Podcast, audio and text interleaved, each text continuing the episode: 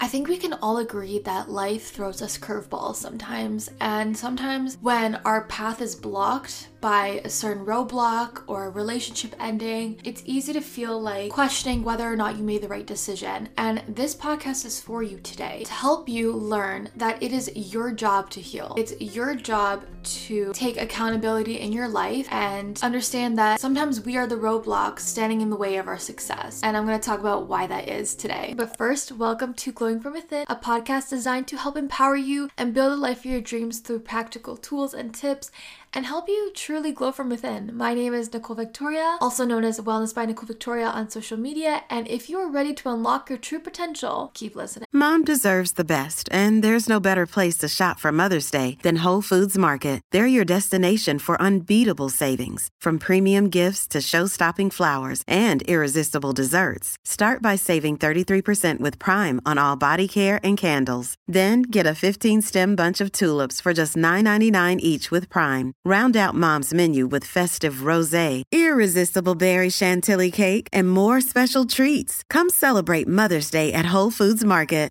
So this podcast is inspired by the book The Mountain Is You by Brianna Wiest. It really got me thinking that in order to manifest your dream life, you have to do the work first. If your belief system doesn't align with the version that you want, you're not going to manifest that dream life quick enough and it also might not come to fruition because you are not on a vibrational match. The reason why we have these roadblocks is because it's not because we don't want this dream life, but it's because we're trying to protect ourselves on a subconscious level. The reason why your subconscious mind is so important and it's truly running our lives is because our subconscious mind has a certain belief system. It's going to constantly filter and bring your attention and awareness towards things that affirm that existing belief. So let's say you have a belief system that you're not worthy of a healthy relationship. Your mind is going to attract you to people who affirm that thought. And what that's going to do is feed that vicious cycle of affirming that thought over and over again. And it's your job to break out of that cycle by identifying when you are self sabotaging yourself. I've talked about so many times that our subconscious is trying to keep us safe. And when new opportunities come into our life that aren't familiar,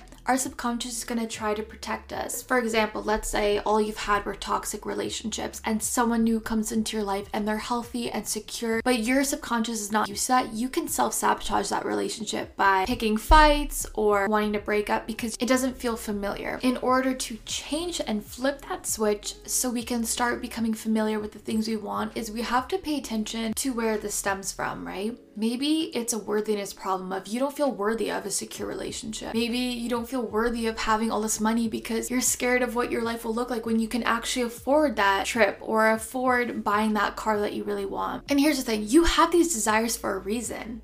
You have this itching inside of you to go do something, to travel to that new place for a reason. But your subconscious is not comfortable with it and it's not to make it happen until you address the problem. So, here are some signs that you're self sabotaging yourself. Number one is you have resistance. Let's say you really want to apply to your dream job, but you're constantly procrastinating submitting your resume. So, when you catch yourself, start focusing on the why. Why are you applying to that dream job? Start focusing on the why and stop worrying about all these like little micro things of what could happen. The second way, and I've experienced this on so many levels, is hitting your upper limit. The upper limit was a theory created by Gay Hendricks, but basically, we have this limit within us of how much we feel worthy of having in any category of life money, friends, relationships, self. And when we exceed that limit, we'll self sabotage by not doing it. I'll give like a personal example. I had like an upper limit, and I didn't realize this until like last year that I had an upper limit of how confident I deserve to feel. Because the last few years of my life, life have been really hard um, with like health issues and personal stuff. I got so used and conditioned to feeling not my best self. And it wasn't until two years ago where I started to change my habits, change my life, my diet, and everything that I started to feel like the most confident, secure, healthy version of me. I realized I started self sabotaging myself because I'm like, oh, this is not familiar. I'm not used to feeling this good. I'm not used to feeling this happy in my own skin. And I slowly started finding myself moving in patterns and thought patterns of who I used to be. And I realized realize, oh my god, I'm hitting my upper limit. But also, hitting your upper limit is not a bad thing. It's actually a really exciting thing because it means that you're surpassing a new level of your life that you didn't have before. So in the book The Mountain Is You, she talks about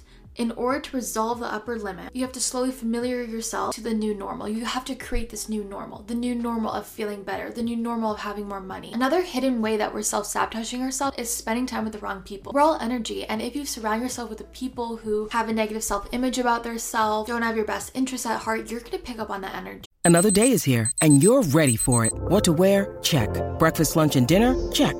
Planning for what's next and how to save for it? That's where Bank of America can help.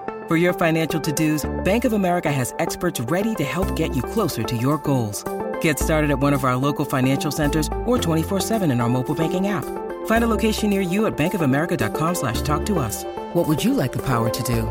Mobile banking requires downloading the app and is only available for select devices. Message and data rates may apply. Bank of America and a member FDIC. Sometimes when we feel like we're outgrowing people is because we're shifting out of energies. We're shifting out of mindset patterns and thought patterns and different goals align. And I just want to clarify there's nothing wrong with either or. Just because you have more of a positive energy and someone doesn't, doesn't mean that you're better than them. It just means that you just two aren't aligned and that's okay. So we can fix this by really paying attention and, and nurturing our circle around us. You get to pick and choose who has access to you. That is so special. Really pick and choose people who have your best interests at heart, who want to see you succeed, and vice versa. A really good indicator to pick out who's good for you and who's not is pay attention to how you feel in the conversation and how you feel leaving the conversation. If you feel during the conversation energized and you just feel it's flowing and you feel good and you feel seen and heard, that's most likely meaning your energies are aligned. But if you leave feeling pressed or negative, maybe you're picking up on that energy and maybe that's just you guys aren't aligned at this time. What's so special about life is, you know, we're always evolving, we're always changing. And so maybe you are not a match right now,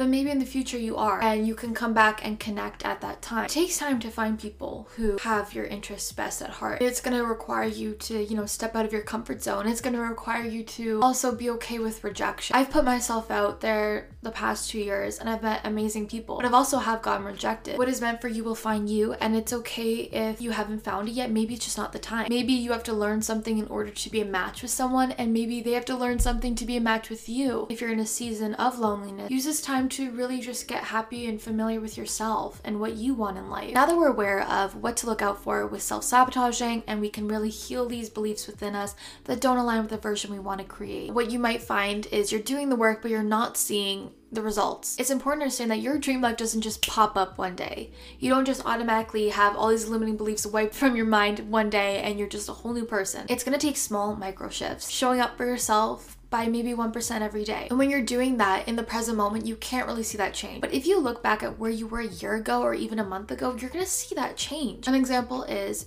two years ago when I made the decision okay, I wanna become the best version of me. I want to live and operate in the most authentic version of myself. I started going crazy and deep diving into books, podcasts, habits, things like that. And I told you I was hitting my upper limit because I was like, I'm not used to feeling this good. Like, I don't know what to do, right? And I talked about earlier in the podcast how, in order to break your upper limit and create a new normal, you have to do it slowly. So I kind of stepped back and I was like, okay, instead of doing all these crazy things all at once, all these crazy habits all at once, let me just try and be better by 1%. Let me just try and show up for myself 1% better. Maybe that 1% better is just making my bed. Because uh, let me tell you something, I used to be the person that never made my bed for years and years and years. I never made it. And now I make it every morning because it just became a habit that I slowly started doing. One of the biggest mistakes I made on my healing journey is trying to seek this level of being fully healed or being fully perfect or whatever you want to call it. And I realized that you're never going to be fully healed because in life we go through things. And I've come to terms with myself that that doesn't mean I'm not worthy of anything just because I have parts of me that still need improvement. So if you're sitting there feeling like you're broken, you're not broken. It just means that there's parts of you that need a little bit of self-love and a little bit extra care and nurturing. And I heard someone say that, you know, it's not your fault that you have triggers and wounds but it is your job to heal from it. It's your job to grow from it. It's your job to learn from it. And you can decide today if you want to stay stuck or if you want to learn to nurture yourself.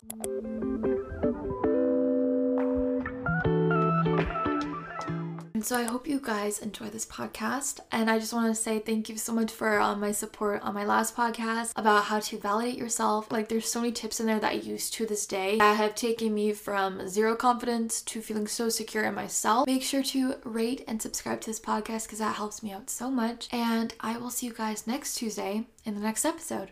I hope you guys have an amazing day and I'll talk to you later. Bye.